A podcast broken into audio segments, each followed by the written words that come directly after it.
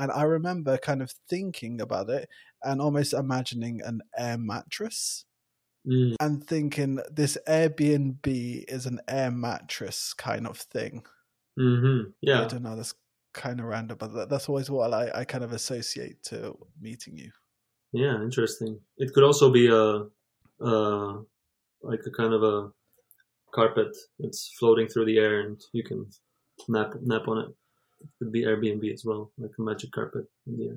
I think that's a worthwhile enterprise. I know, Joel, we've been talking about lots of different things we could design and build and stuff like that. Maybe this needs to be one of them as well. Yeah. Mhm.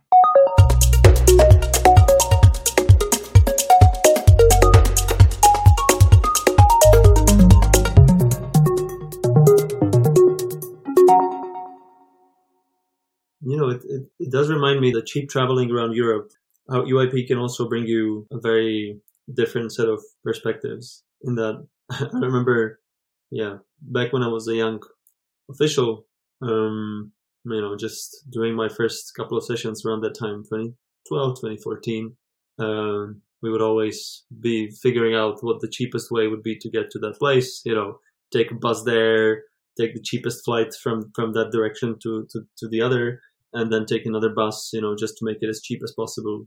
And I remember a very stark contrast to where some EYPers can um, make it in life. Where when we organized the 30th anniversary of EYP in Brno in 2017, we had a alumni uh, alumnus who was traveling to Brno and he took a plane to Prague. I think a pretty expensive flight from Heathrow, London, and then took a taxi from Prague to Brno, which is a two and a half hour ride. and you know, just splurge that money to the taxi driver and they don't even blink. You know, And that's how far you can you can go in your journey in a couple of years. That's true. I, I, I remember, okay, it was in 2012, and on my way to Tallinn uh, for the Tallinn Summer IS, um, I had the most ridiculous travel experience to get there because I was trying to do it on the cheap. So I was living in uh, just like south of the French Alps, in uh, just south of Grenoble in France, and I thought tra- public transport in France is ridiculously expensive, especially around the Alps region and stuff. So I found some cheap flights that actually went from Milan. I was like, oh, okay, Milan to Tallinn, that'd be really cheap. It only cost like ten pounds my flights. So I was like, perfect.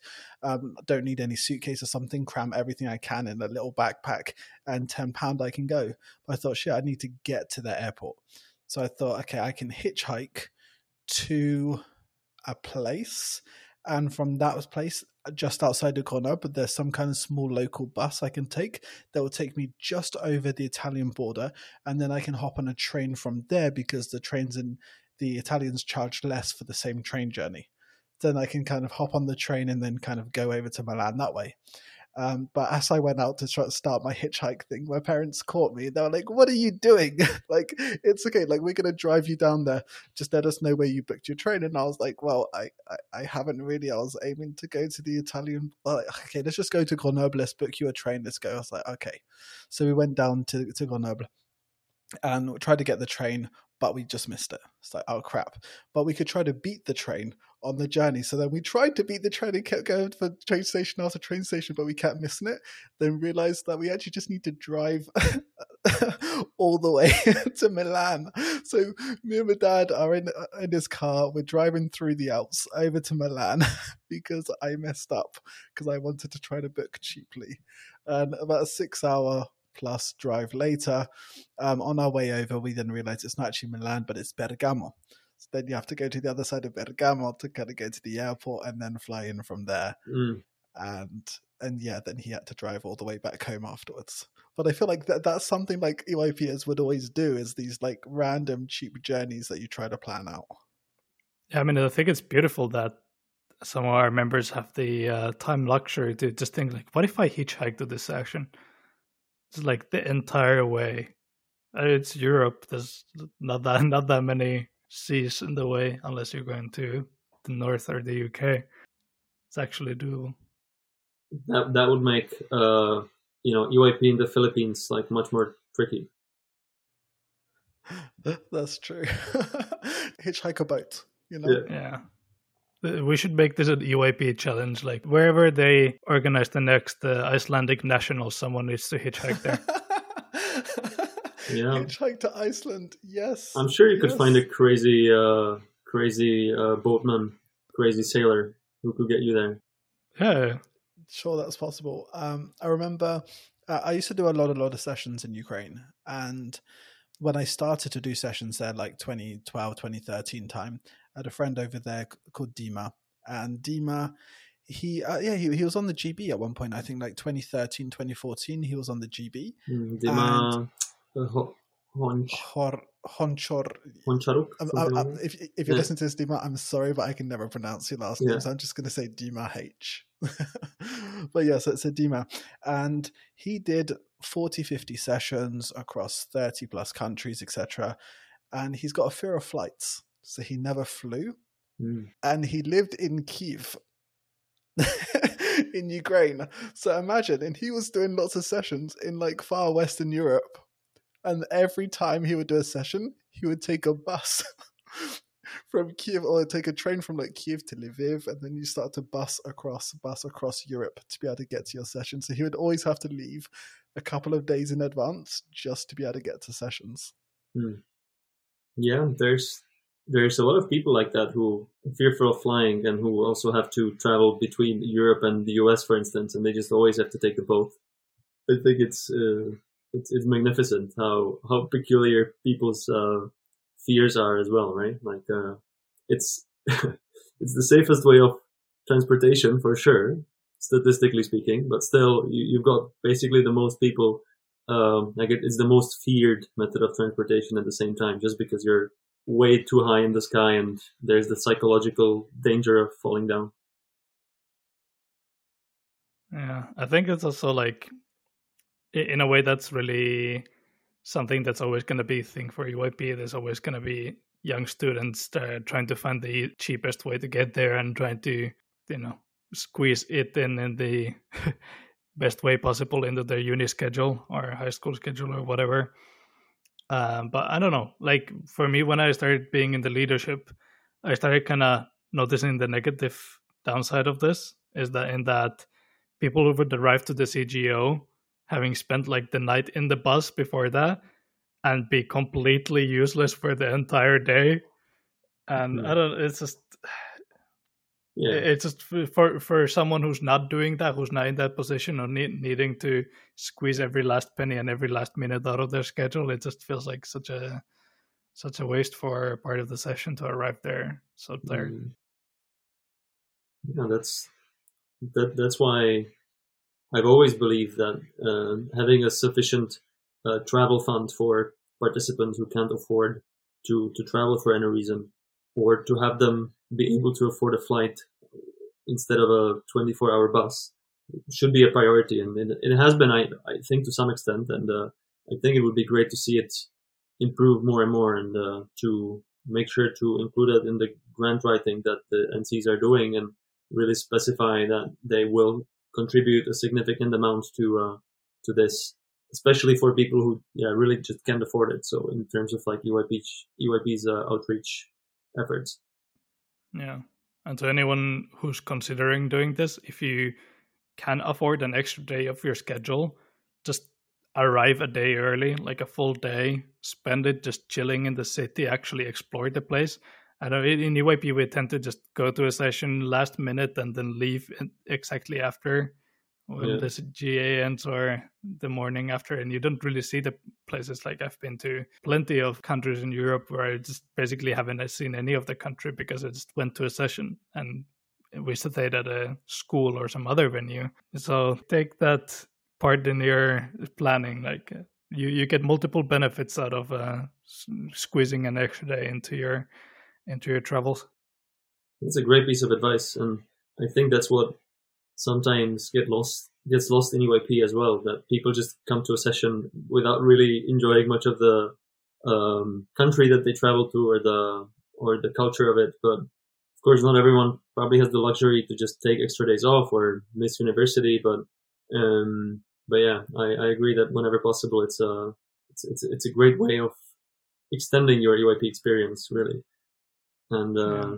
you can you can make use of this uh, service, which doesn't mean an air mattress that you, are going to sleep in, but uh, you can actually get cheap accommodation or always use the network of people who can just have you host have you on a couch.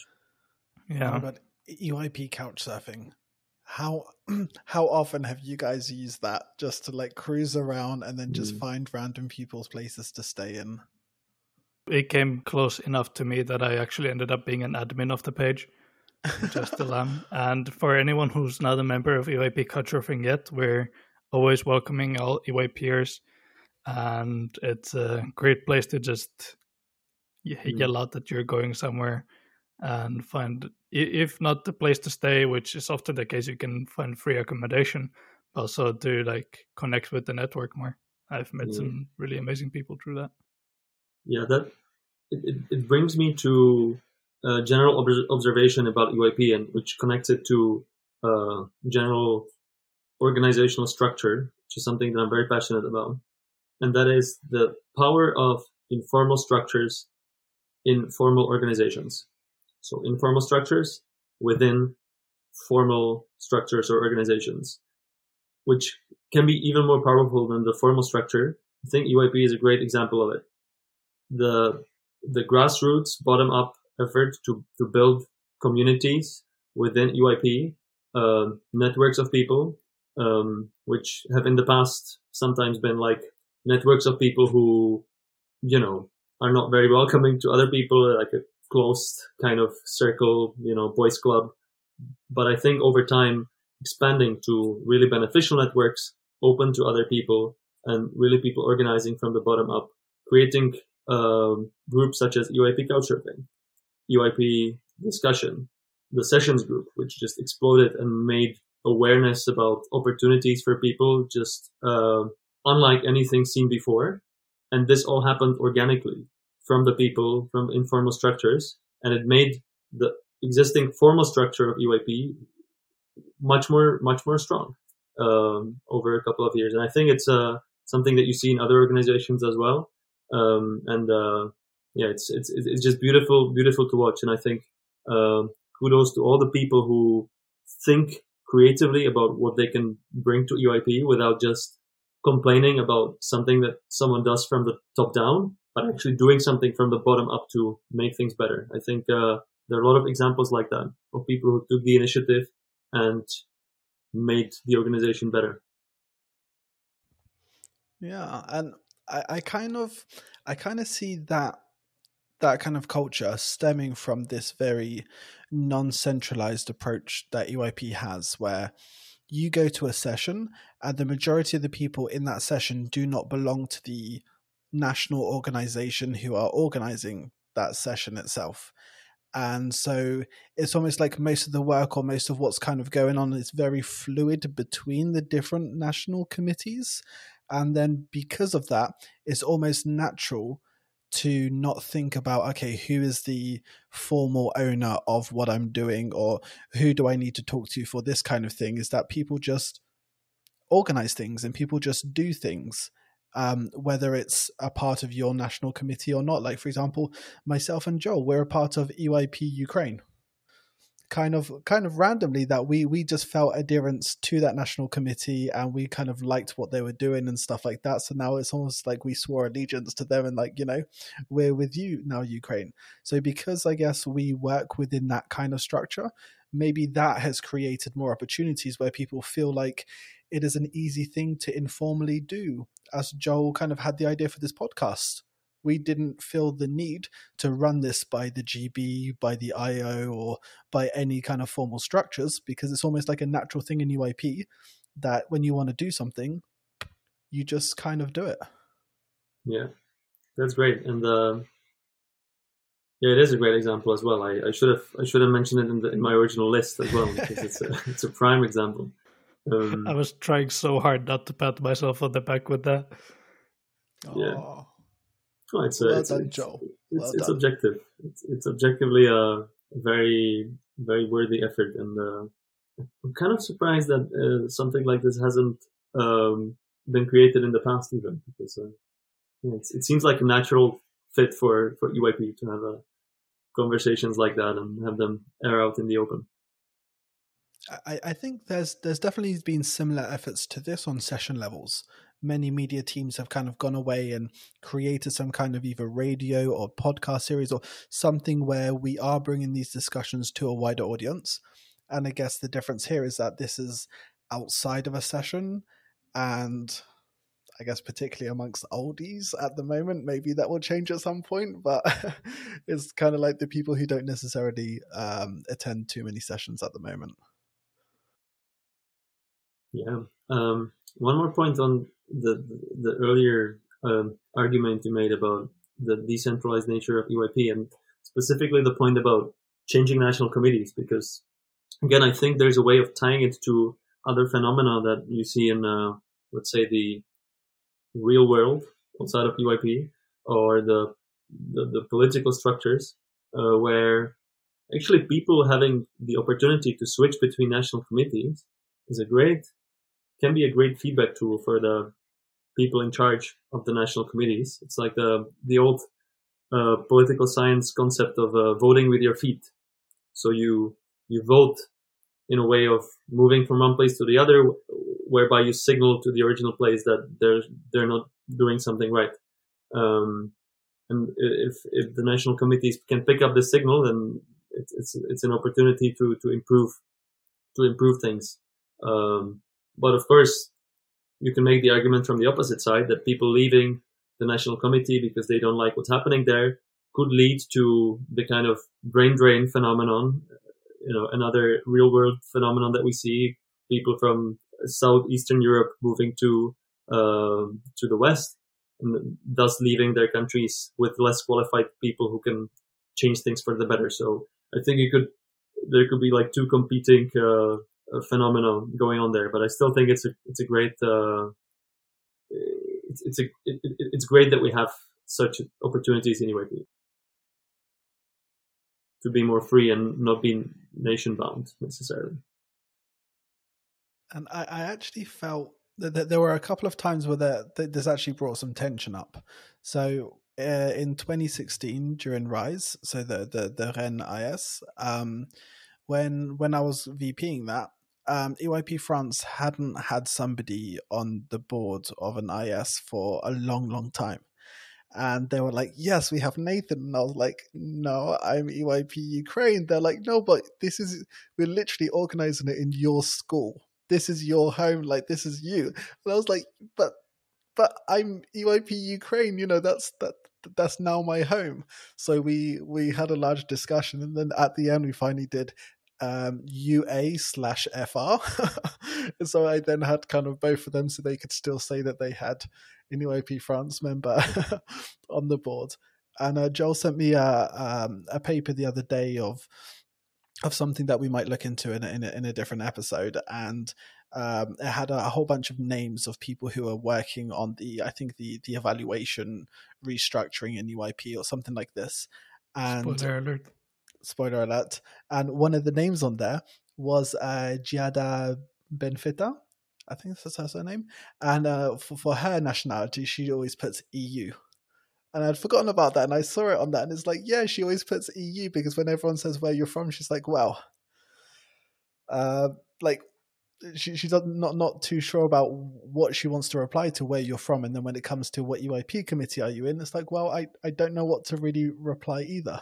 So it's just this I- idea of like EU-ness of I'm I'm a person and I work across different committees.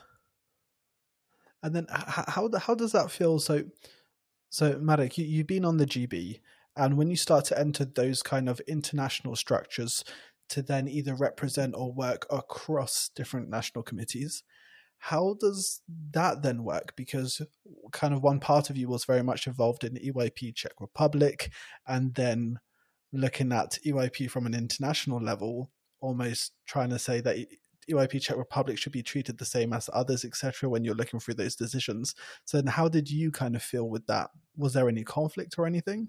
Hmm.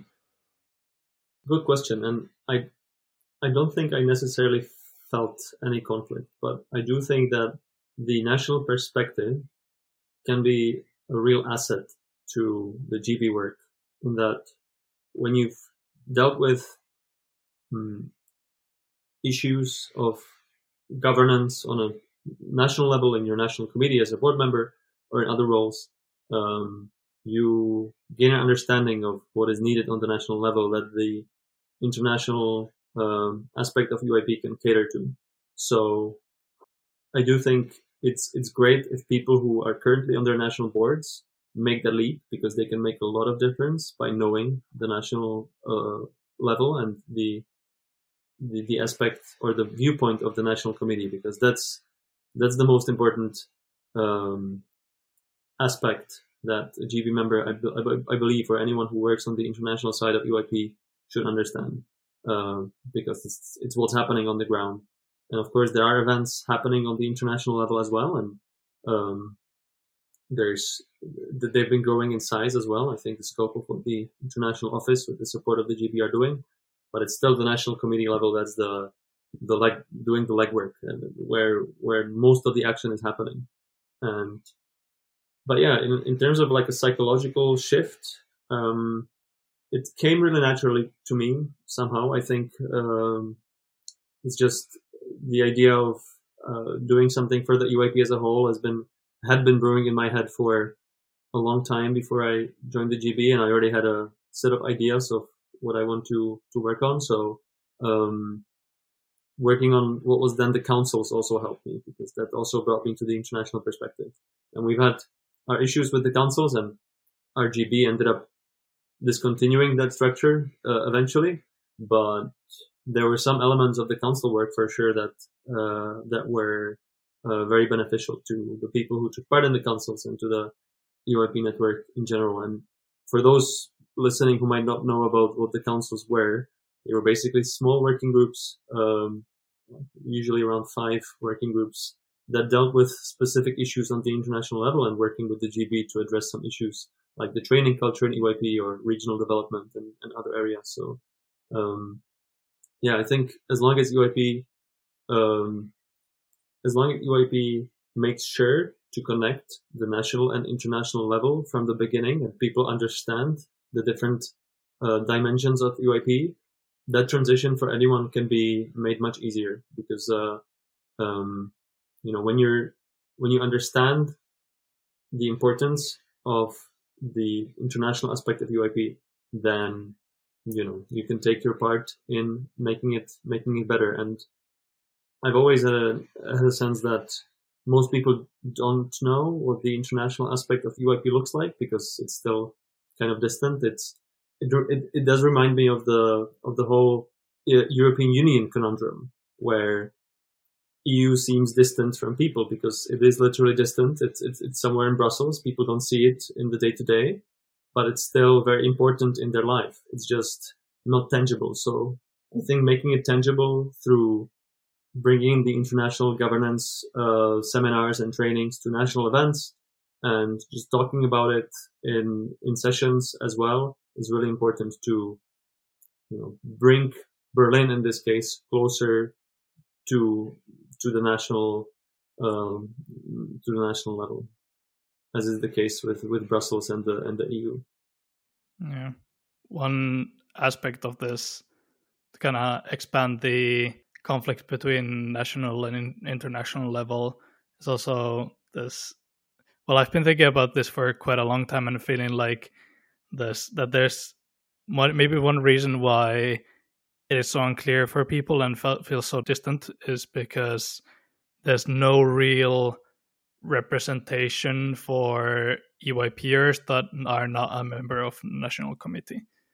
Like up until I think it was maybe a year ago, I don't feel like at any point my opinion or my interest as a quite an active EYPer was ever taken into account or even like approached as I uh, that I could be saying something other than as a session participant to influence the international decision making. So there's this whole like, sure, I mean, why why wouldn't EYPers feel like the international structures are far away from them because their international structures are mostly representing the benefit of the governmental level. I mean, it, it's natural. Like we as an as an organization, EYP is legally responsible for what it does. And for that reason, it, it's become more and more common to make policies like, uh, well, you were talking about earlier about uh, reducing alcohol usage and uh, adding more um, responsibility for people that are doing the sessions. And that's important that we don't get sued and the organization doesn't just stop existing. But I don't feel like in this this uh, decision making process and other decision making processes that have been going around the international decision level, they they have really taken into account the needs and desires of the everyday member. Mm. That's that's an interesting point as well, and uh, yeah, I mean, I, I I do agree that um, we've we've we've made like a lot of strides and made a lot of let's say regulations that can feel I think overwhelming to some, but also they are grown from the desire to make the organization more efficient and, and safer and uh, more welcoming to people, which I applaud. But I think the the question of the everyday EYPer is an interesting one because I, I, I don't know who that is really. I, I don't remember the we did we did once have like an EYP census of some sort a few years ago that that did provide like a demographic uh, breakdown of the of the organization, but I I don't seem to remember the details of it. I, I, I do remember that something that everyone suspected was was was proven empirically correct in that most of the EYPers are from a wealthier background than than the average uh, European, which is something to be taken into account and probably something that will always be the case to some extent because of the nature of what we do and um, the the fact that yeah the, the, the traveling aspect just makes it for instance very hard for someone from a lower socioeconomic background to, to travel around and perhaps the school that they would typically attend wouldn't necessarily encourage these sorts of activities, uh, which is also unfortunate. And EYP can play, play, a part to, to change that as well. But yeah, I think we will still still see see some of it. I did want to build on one earlier point that you made, Joel, as well about the stateless EYPers who don't really have the um, backing of the national committee or who don't feel like they are, you know, they, they can influence something on the national level. I'm wondering what kind of formal structure could be put in place to make that better. I think there are some elements of direct democracy in EYP that, that, that work to these people's favor, like every member can vote in the GB elections. I know it's a small thing, but it's it's something that doesn't discriminate by national committee. Um, anyone can run for the office as well if they want to.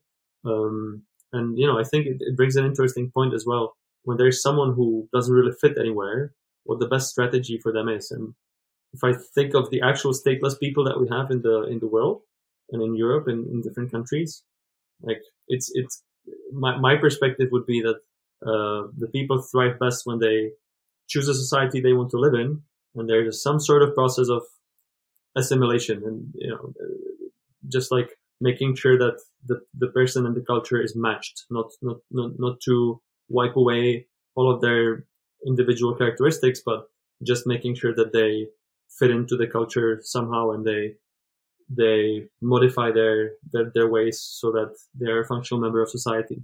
And in a similar similar fashion, I think it could work with the EYPers who don't have a place. When they can pick a national committee that they become active in, they will need to make some compromises to make sure that they can thrive in the national committee. And through through that, they will eventually, I think, have a have a chance to have their voice heard and, and make a change. But yeah, it, it might be harder for some people than others. But I think eventually, uh, when someone wants to do something, wants to change something, or even wants to understand something, um, EYP is an open place and uh, a space for open discussion. And you will always find someone who will listen to you. Maybe your idea won't be implemented, but it will, you know, maybe spark further discussion that can be brought to fruition. And I think it comes back to an earlier point about the bottom up efforts of EYP. And we have seen even international level policies being brought to the fore and approved based on an initiative of a couple of members who were from different national committees. They were organized around like one national board.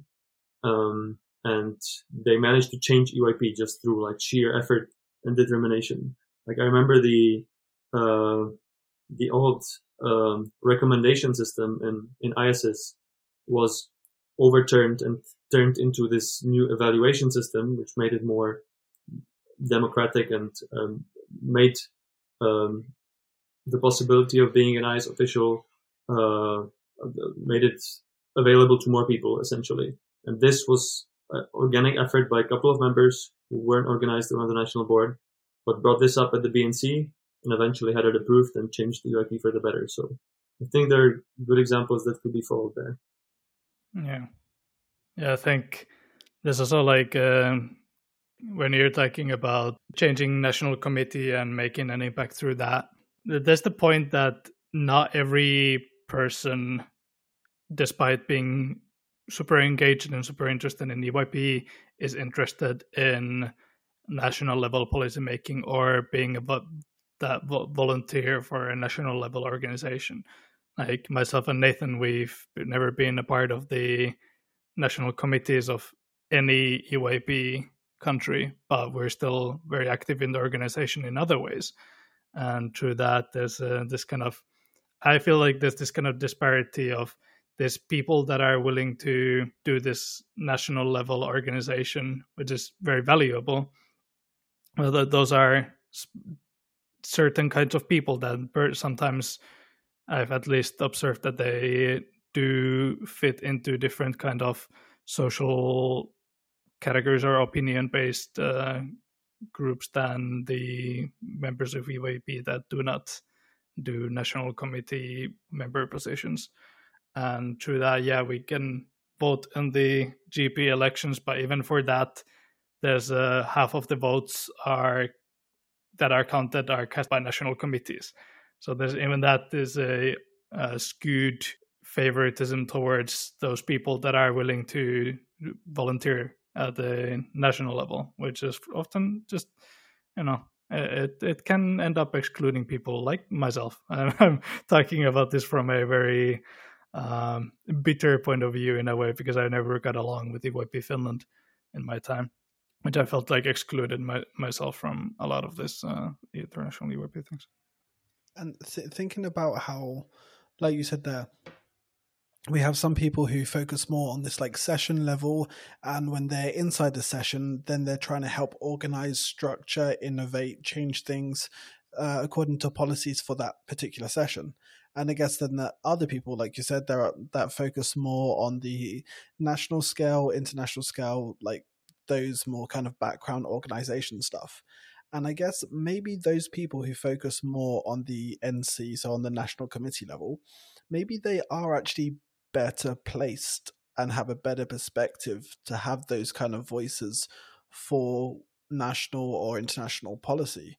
Because I know myself, I just go to session to session and I kind of yes, I get to see things from the ground level, but then I'm constantly thinking about how do I make this particular session in a certain way without thinking about the funding structure, the all the other kind of elements that are happening in the background.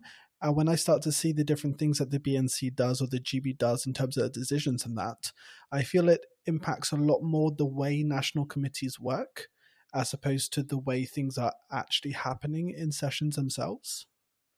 I think that rings true to me. And I would say um, two, two, two points come to my mind now. And one of them is about the, yeah, the, the, the structural element of, of, of EYP and the fact that the GB, which is essentially the, the government of the EYP on the um, international level, is elected in a similar way that the European Commission is currently. So in a uh, indirect way of people's representatives on the national level choosing the government on the international level. So I think maybe we have drawn some inspiration from that, and we we did bring the direct democracy element into it as well. Whereas, as you, as you said, half of the half of the votes are actually cast by the members themselves. And perhaps, you know, again, if if if you believe that the system is, is skewed in an un- unfair direction, I think a proposal can always be brought to the fore, and you know perhaps you would be in support of the national committees. But then again, yeah, you would of course come to the, um, you know, it would it would probably come to the point where the national committees would like to protect their interest, which is probably their legitimate right in a uh, organization like that. But it can be debated for sure. Um, and the other point that comes to my mind is uh, the distinction between the session work and the national committee work, uh, because I think it's a fascinating um, element of EYP as well, where it, it again to draw a parallel from the the, the, the real world, so to speak. Um, it seems like the, the the work done by people at sessions it reminds me of the dynamics of the pub, of the private sector to some extent. Whereas the national committee level reminds me of the dynamics of the public sector, which tends to be a bit more bureaucratic, tends to be a bit slower, tends to be more cautious and conservative, and uh, the session level tends to be more dynamic, more innovative, and actually much more efficient in getting things done in the end because the people at the session are there full of energy. They come to the session and oftentimes they will do a lot of work that the national committees will then benefit from. So I believe it is the partnership between the session people and the um, committee, national committee people that really has the potential of transforming EYP and has, has been doing that uh, for a long time. Um, yeah. So it's just, uh, another area where I see EYP's dynamics really mirroring what we see in uh, some of the political or uh, uh, so- social dynamics in the in the world. Yeah, I really, I I'm also gonna jump on this train of mirroring things to the real world and take a bit of what Nathan said and a little bit of what Mark said, and that as as Nathan said, some of the people that are actively involved in national committee level engagement, of course, they have a lot of information about the organization. And through that, might be more qualified to plan new policies for the international level as well. But then, when we compare to this uh, into the real world, whereas EYP is kind of trying to be this democratic organization, as far as at least I understand, we don't really have that democratic element when it comes to national committees because oftentimes at least how it went in finland is that we had exactly one candidate for president and like maybe six board positions on top of that for seven candidates as like the, that in a way could work if we, we had these people that are knowledgeable and elected by the members of that national committee to lead it. But that's not a possibility in EYP because, of course, it's a full. Uh, it's not a full time job. It's a part time job without pay. Like very very rarely people want to actually do that, and that's why we end up in these situations where in a lot of national committees there is no choice for a president. It's either you have a president or you don't. And who wants the organization to not have a president? That's that's unfortunately true. And i i believe that the current model of how national committees are often run um, selects for a very particular um, masochistic slash narcissistic kind of person who ends up running for office um, partly because yeah, the masochistic element is just you know taking a lot of work that's not not being paid, um, just taking it as some sort of a challenge, and the narcissistic element, you know, just being able to to run something at a at a young age and uh, having other people you know work for you in in a, in a way that you haven't experienced before in life. Um, and I think it's uh, it's not a sustainable model. Let's be honest about that. It's uh, we we should follow the model of what we've seen in some of the NCs. And I, I'm not. I think Sweden was an example of a national committee that actually has a paid staff member who has a regular job running the NC, and the board members have more time for actual strategic things and don't have to worry about all the administrative uh, tasks that the usual board member has to deal with. So, um, I think the whole system should be rethought. It's just it seems like a lot of national committees don't have the resources to fund a permanent staff member, and they will end up with the same old way of running things because there's just no other way. But um, yeah, reforming the way EYP is funded is at the core of this.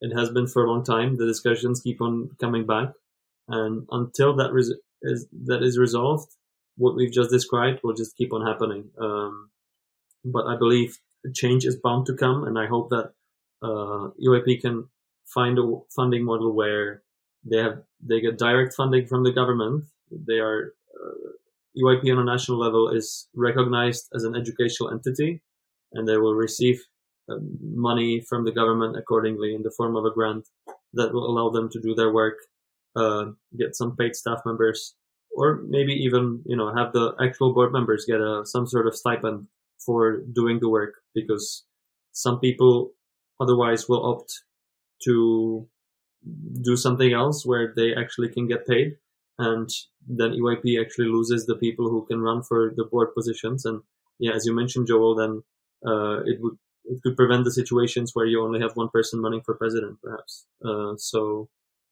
yeah there's there's a lot to be done mm.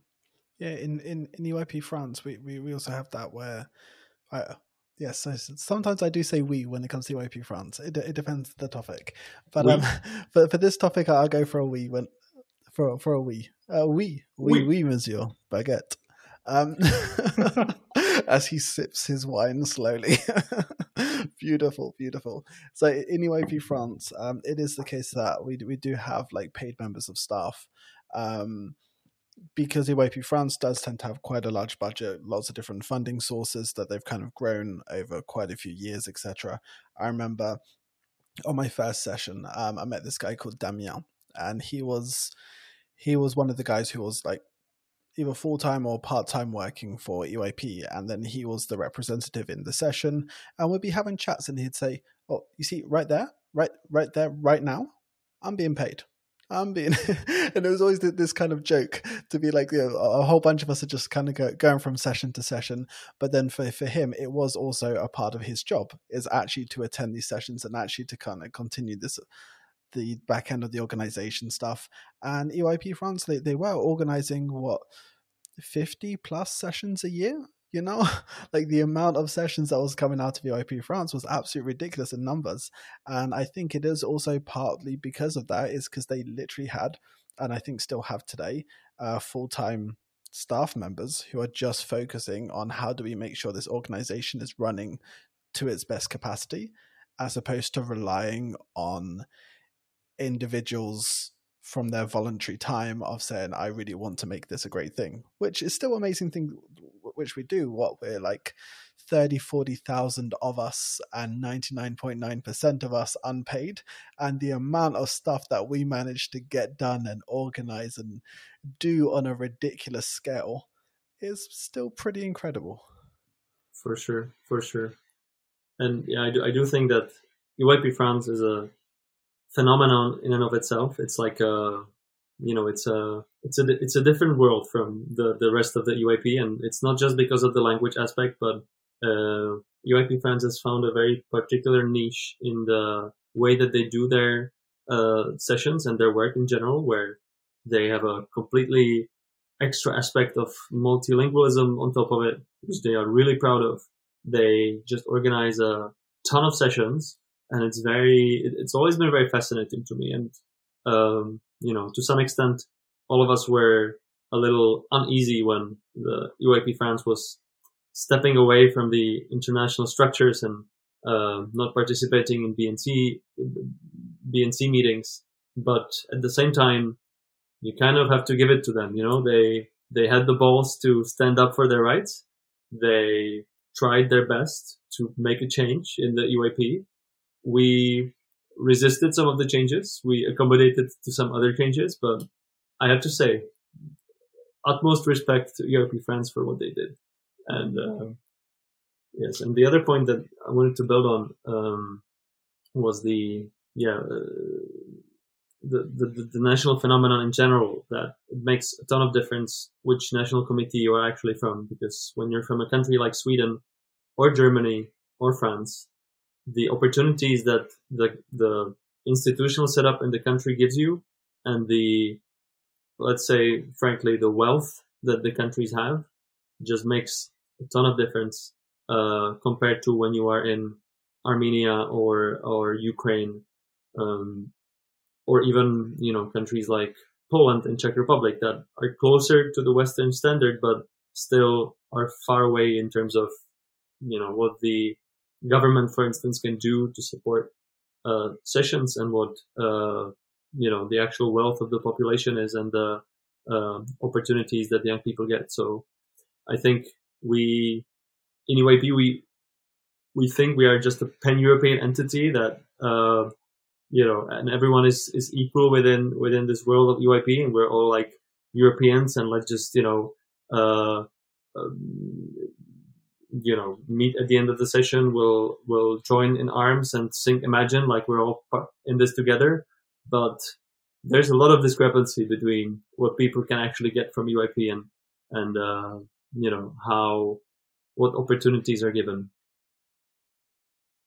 I feel like I've I've I've left off on a depressing note now, which wasn't my intention at all. I was just really thinking out loud and somehow arrived at a grim conclusion. But um, how how dare you speak the truth? You know, you only meant to show the truth when it's beautiful sunshines and rainbows. How how dare you actually use critical feedback to try to advance our organization? Huh.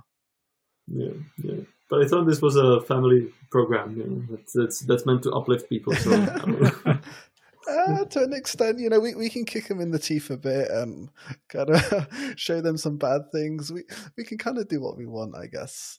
And yeah. then, okay, so on on that kind of like lens, so you've on a work stance, you you also have like a lot of expertise when it comes to understanding organizational structure within the public sector, within private sector, and trying to understand how can their structure um, be built in a way that advances their organizational company goals, etc. Um, and you've also worked with that within EYP.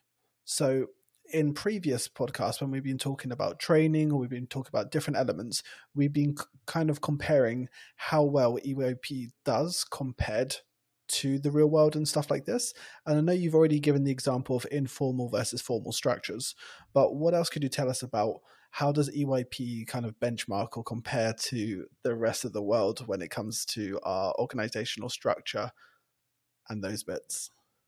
Yeah, so I will, I have to say from the beginning that EYP kicks ass in terms of uh, competence and quality of the work that we do internally.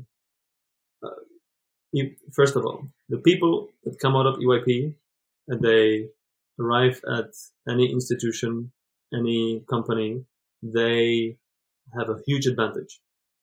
Um, and that's partly because they EYPers, um, you know, the EYP selects for a certain type of person that's you know motivated and wants to work on bettering themselves and the world, which mirrors in what they do then when they enter the private sector. But mainly, I believe the EYP culture has um, developed over the years into uh, in in such a way as to just by sheer tradition and building on on, on past innovations and experiences made a really strong organization with a lot of inherent efficiency in it. And that's not to say that we don't have a lot of inefficiencies in EYP, but just the way that we run meetings, the way that even our flawed international bodies work, in the way that we are able to gather feedback from people, not, and the session context is one prime example, but I believe even in out of session contexts on some of the national committee levels, is something to be admired. And again, it's it's far from perfect, but what I've seen in other organizations, and especially in the public sector, there's a level of you know there's there's incompetence ingrained in the culture. Incompetence is rewarded to some extent because in, the worst thing you can do in a in a public institution is try and change something. Because challenging the status quo means that people cannot leave uh, the office at 3 p.m. because there's a meeting that you want to discuss some strategic thing. Uh, it means that they need to change the way that they do things on a daily basis, and it's it's just very much discouraged. And people who enter the public sector, for instance, from other companies and want to change something, they will quick, quickly realize change is not possible.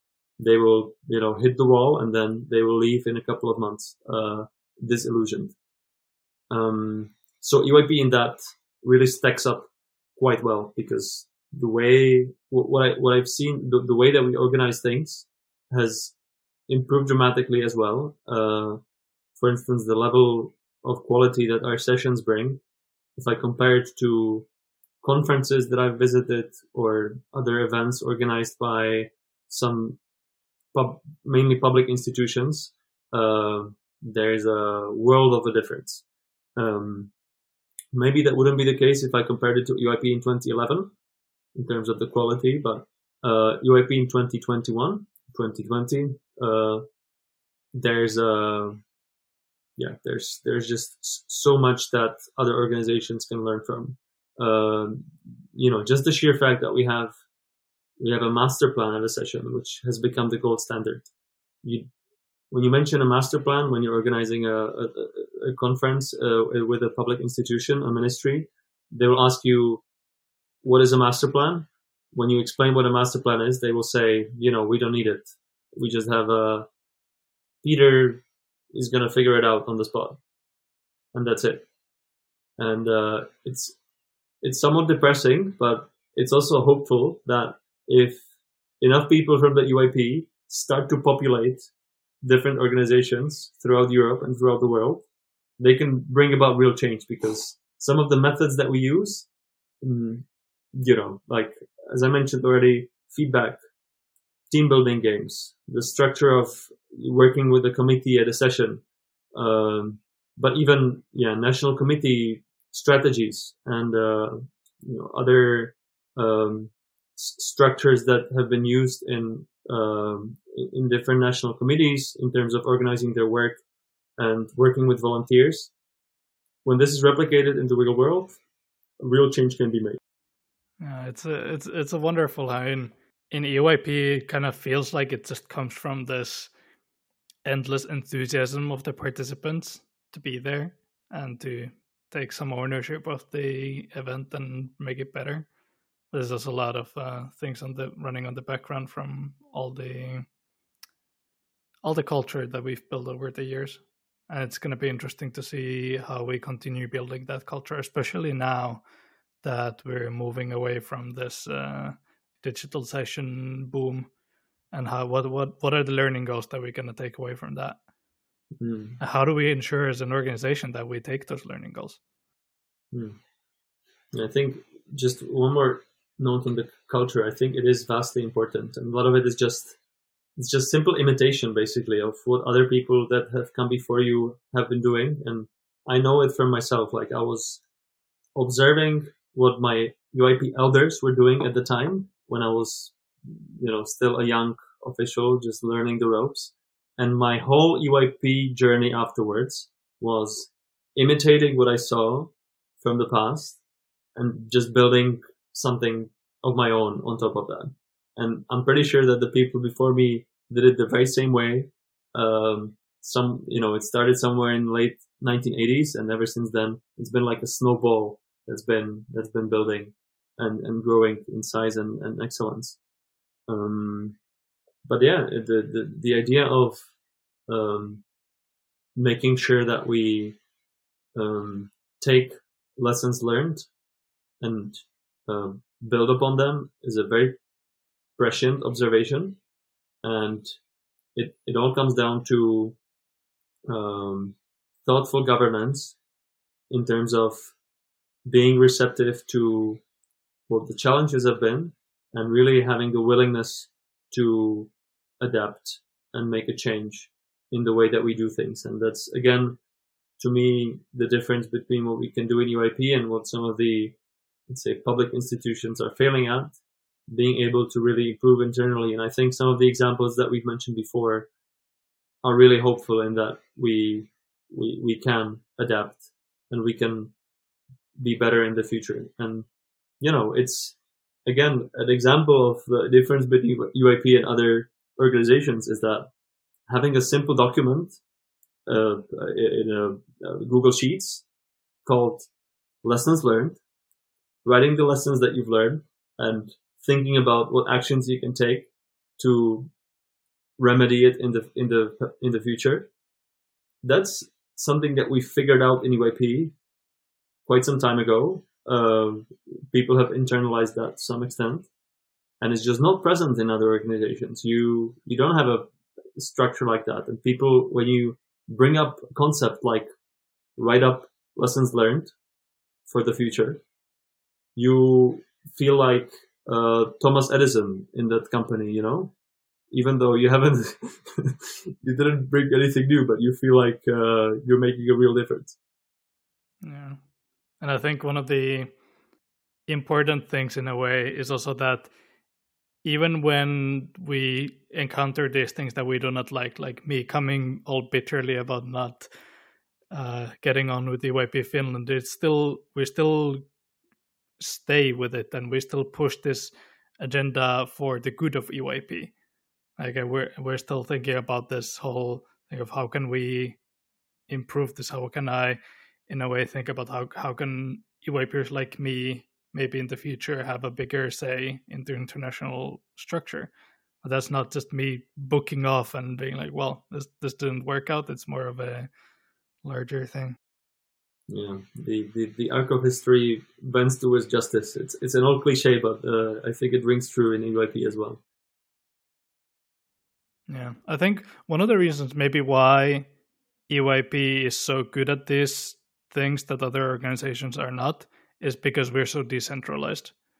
Because we have the need of how can this become this thing that I learned, how can this be a thing for EYP more than just what it was at that session?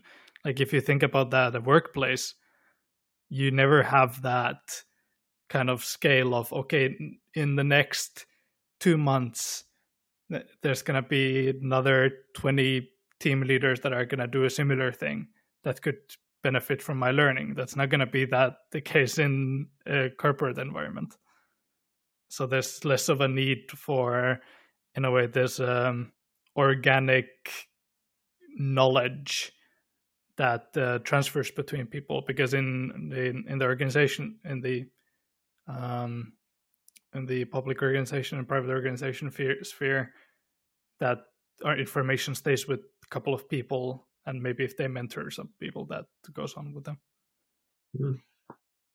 yeah that's a that's a great point and i think um, there's there's one element of EYP that um, I remember an old Czech EYPer uh, saying back in the day, um, which is that EYP is a great environment to fuck up in. Um, so I think maybe Nathan, you also made a similar point in one of your speeches that I remember.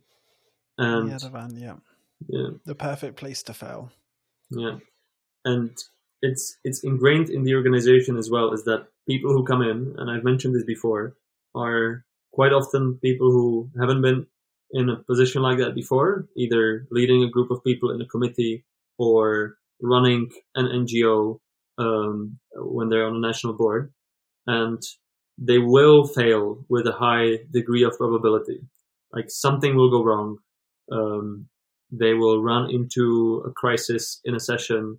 They will have some financial struggles covering uh, for uh, covering a session's budget, and it probably will happen. And that process of fucking up and failing will lead to their personal development and arguably, you know, the organization uh, will be stronger as well as long as the as we said the lessons can be taken in but always new challenges will come in and people will have to reinvent it. Re, like they, they will have to reinvent the wheels to some extent because they will come into an environment that they, they don't know. And despite all the preparation that they will get from their predecessors they will always struggle to some extent and that process of struggling is just an, inherent part of the organization and something that makes EYP what it is and arguably uh, makes it stronger in the end, actually. Yeah, I would definitely argue that it makes it stronger. Like uh, most of the things that I've ever pushed focus on as a team leader or as a facilitator of some sort is like the things that I saw that could have been done better. The struggles of other people. Where did others fail that I could then improve on? Like it definitely drives us forward that we have this whole like how can we fail? And even if that's something that's usually done well, maybe that one person failing it is gonna inspire someone else to make an even better structure on top of the already functioning structure that one person failed to follow.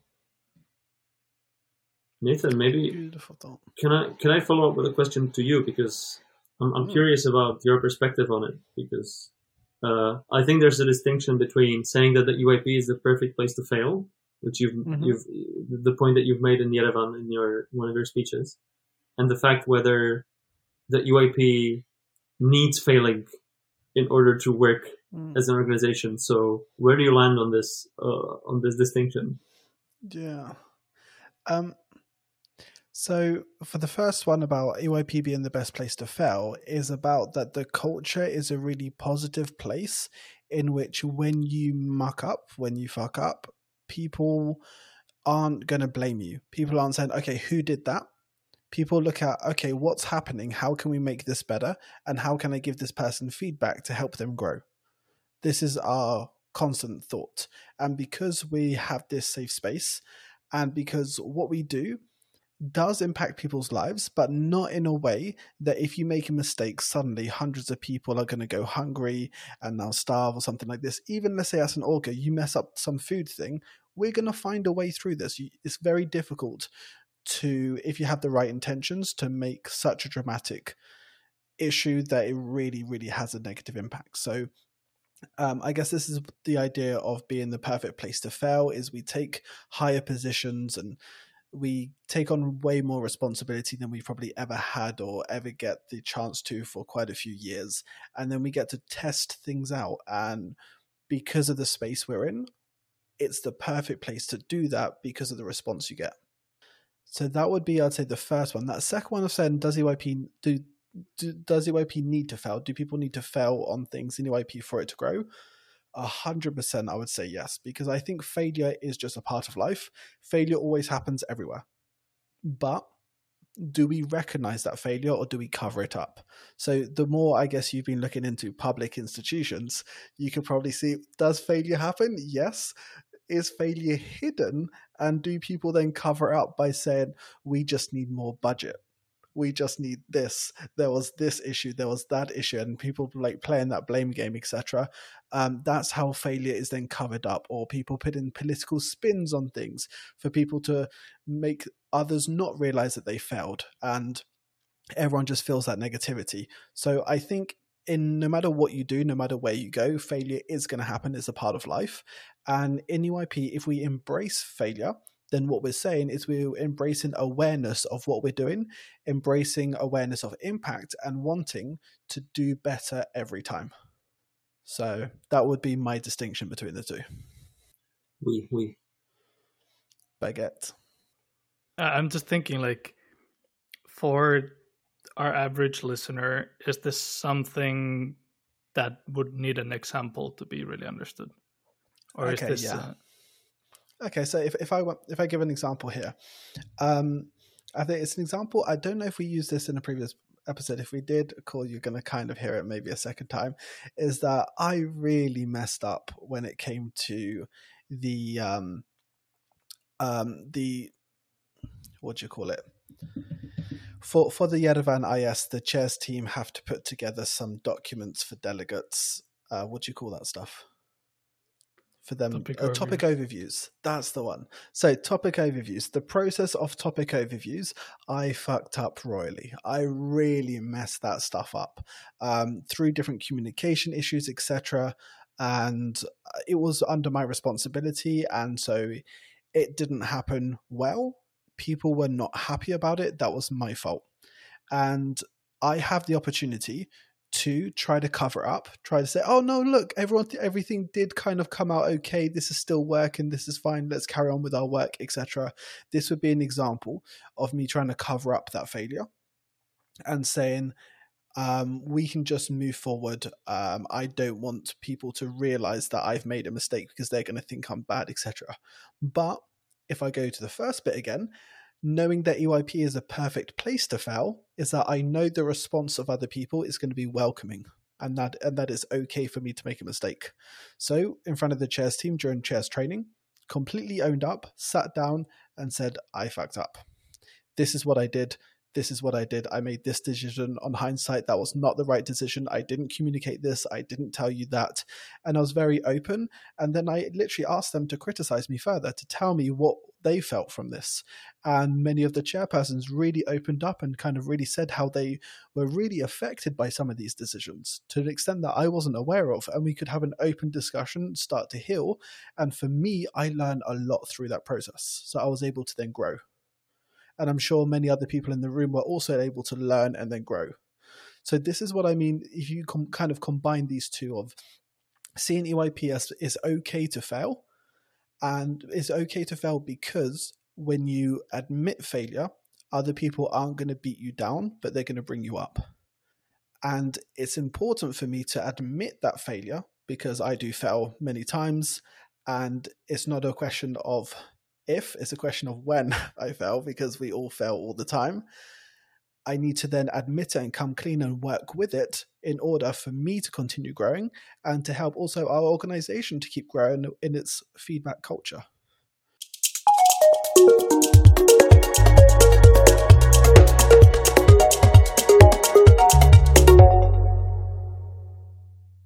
And I see Joel has frozen. Mm. No. Let's hope he comes back. Joe. I thought we would do like a, you know, Joe Rogan type of podcast of three plus hours or something.